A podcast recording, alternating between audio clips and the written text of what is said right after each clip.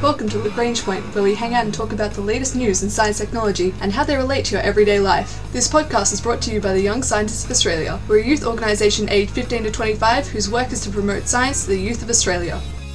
So, what can you turn to to fight back against antibiotic resistance? Now, antibiotics are fantastic, but we need new ways of fighting it back against bacterial infections. Plus, it's also helpful if we have better ways to diagnose identify exactly what bacteria is causing us problems. And the answer might come from an unusual place.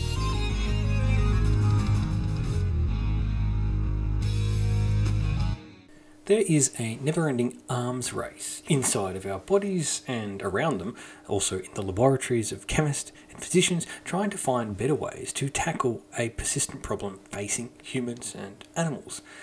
Bacteria love to come in and wreak havoc on our organs and create infections where they infect our bodies with all kinds of nasty diseases and generally run amok our immune systems try and fight back the best they can with the tools that they have available. And sometimes, thanks to some wonderful inventions like the discovery of penicillin, we actually have really good ways of fighting back and, and clearing out those bacterial infections.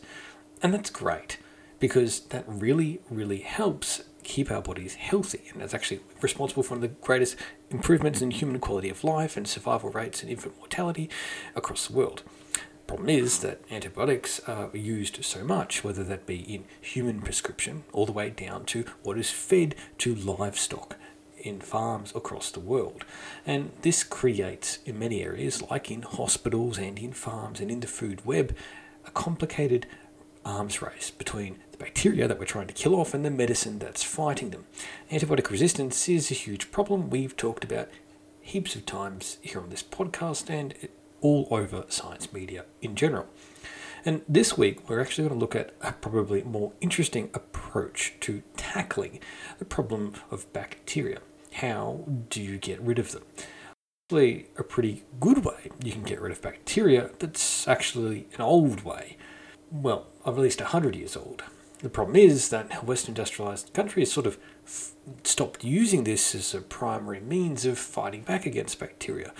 And that's because we had antibiotics instead. And antibiotics are way easier to control and way more effective than this method. Antibiotic resistance out there, we're always looking for new ways of fighting back. So older ideas and mechanisms are starting to be used.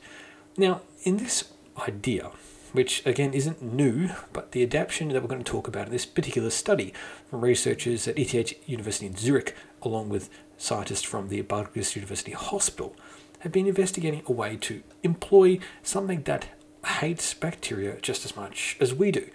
And this was paper published in the journal Nature Communications. Lead author on the first paper was Jiemin Du, along with a long list of collaborators, as mentioned from ETH Zurich and other places. And the second paper was lead author Susanne Meile. Now, what they're investigating in particular is the use of bacteriophages. Now, phages are really cool. They're highly specialized viruses that have one natural food source for them, which is bacteria. Each species of phage normally actually only infects and gets rid of one particular type or strain of bacteria. For want of a better word, it's its food source.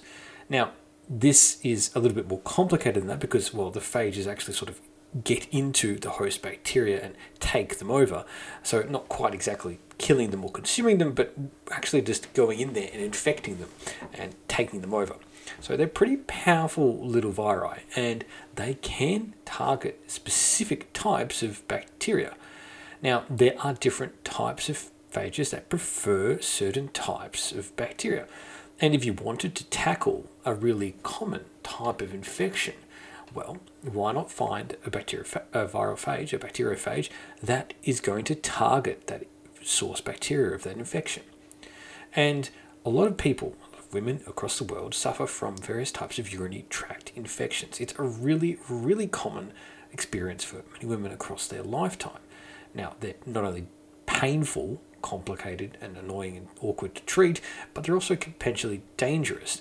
So, in the face of these kind of infections, this is something where we really want to treat them. But if we rely too much on antibiotic resistance because they're so common, well, it just develops more and more resistance in the very thing we're trying to fight back against. So, coming up with alternative mechanisms to fight back against these common but not very nice infections is really important. That's what researchers from ETH Zurich, like Professor Martin Loessner, were trying to dive into. Now, their first step was to try and find out which type of bacteriophage were effective against the three main types of bacteria that you'd find in a common urinary tract infection. They are Escherichia coli, Klebsiella, and Enterococci. Now, these natural, now once they found viral phages that were going to hunt down these specific nasty bacteria present in infections, they could then train them and identify which phages they really want to build some mechanisms around. They modified the genes of these viri so that any bacteria they recognize they were then infected and then also made to produce an easy to measure light signal. This is pretty cool because it actually creates a way to test as well as treat. By having an easy to measure light signal produced in this method, the researchers were able to reliably detect the pathogenic bacteria directly from a sample in less than four hours. Now, this is not super fast, but in terms of medical treatment, it's actually pretty easy because all you're doing is exposing it, the sample, to a bacteriophage, and that's going and doing its job and flashing a light when, hey, I found something wrong.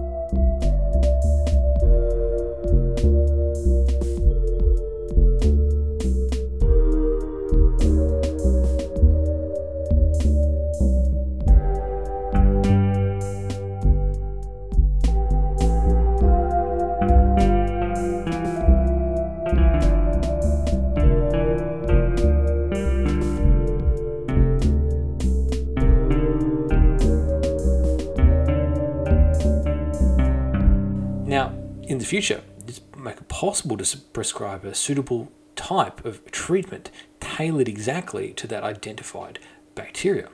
That way, you're not using a shotgun, scattergun style approach. You're actually targeting, uh, actually, it's this specific bacteria. We know exactly which one it is because we've used this bacteriophage to, tar- to identify that. And it, you can also get an idea of the strength of it. So you can tailor the treatment as well to how much you really need to knock this out? Is it a small infection or is it a major one? Because basically, the more the sample glows, it's also a good indicator of how well that will respond to treatment by using the bacteriophage as a treatment vector for treatment itself rather than just detection. Because that bacteriophage can be trained to target a specific bacteria. That's good. But you could go further now, normally, a bacteriophage isn't really interested in killing their host bacteria that they've found because, well, hey, that's how they survive. So that virus isn't in its interest to get rid of the bacteria that's infected. Good for the virus, bad for us. Now, what they did then is might modify those bacteriophages to not only provide the signaling for detection, but also then to go after and stop and get rid of the bacterium inside of the body. Now, they will actually produce then bacteriocins as inside the body. And once it's released, these bacteria killing proteins are really good, especially against bacteria strains that have started to disguise themselves and, and blend in, such that way that the immune system or other bacteriophages aren't able to recognize them. This means you get a really powerful attack, one that knows where all the traps are hidden and can really go after those nasty infections.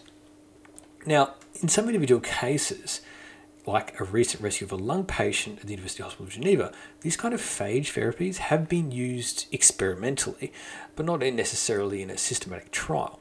There are many academic and commercial clinical trials underway around the world right now that use the potential of natural and genetically optimized bacteriophages, as outlined by Matthew Dunne, one of the study's authors on this paper. But that doesn't mean you can go down and ask your doctor to prescribe a bacteriophage that you can ingest and tackle that nasty infection. A little bit of way away from that. But in terms of developing new treatments to tackle antibiotic resistance, this is a good one because it is already something that is existing out in the wild because it's the natural predator of these bacteria in the first place. So, this is a pretty cool study out of ETH Zurich and it's just a proof of concept, but perhaps it's also the starting point of a wider development of new phage therapies, which can be then trialled with selected patients. Now, this particular paper published in the journal Nature Communications, again with lead author on the first paper, Jiemin Du, and on the second paper, Susanne Meile, is an outline of a means of using bacteriophages for detecting infections as well as using them for treatment. And this one two punch is a pretty interesting insight into how we can better tackle bacterial infections without relying on more powerful antibiotics, but instead using another tool, bacteriophages. This has been the Young Scientists of Australia's podcast, Lagrange Point. Using bacteriophages can help us fight back against antibiotic resistance and better target and identify bacterial infections when they happen. Our ending theme was composed by Audionautics. Head to ysa.org.au for more information about the Young Scientists of Australia.